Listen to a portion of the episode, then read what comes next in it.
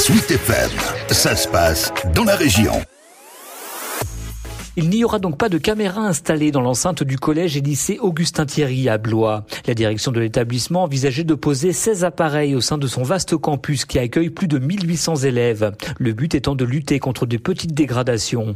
Le proviseur Jérôme Loxir. C'est pas des grosses choses, mais des petites dégradations, et notamment sur certains matériels de sécurité incendie, par exemple la percussion régulière d'extincteurs qui les meilleurs services et qui nécessite une intervention humaine rapide avec un changement de matériel. Donc euh, je voulais trouver une solution à ce problème qui euh, mettait en jeu finalement la sécurité des élèves au quotidien. Sauf que ces derniers ne l'entendaient pas tous de cette oreille, à l'image de Sophie Pouvreau, lycéenne en terminale. Nous, on n'est pas d'accord avec euh, cette société de surveillance euh, à la fois dans un lycée parce qu'on trouve que c'est pas le cadre adéquat pour nous surveiller, mais aussi d'une manière générale, les safe cities, comme on les appelle, en fait, ça nous fait plus peur qu'autre chose. Donc voilà, on trouvait que c'était des mesures trop grandes à notre échelle, du juste d'un établissement. Rassemblement, pétition, en juin, une consultation interne à l'établissement a même été lancée auprès de 1200 lycéens Augustin Thierry. Et sur 650 votants, ils étaient 70% à exprimer leur vive opposition à ce projet, dont Esther, en spécialité sciences humaines dans l'établissement. Ça a donné un peu ce qu'on imaginait, euh, une grande majorité de non. Après, nous, ce qu'on n'aimait pas, c'est que c'est un moyen de communication qui est assez biaisé parce que plein de gens ont peut-être peur de répondre non parce que c'est euh, en désaccord avec euh, ce que voudrait la direction. Mais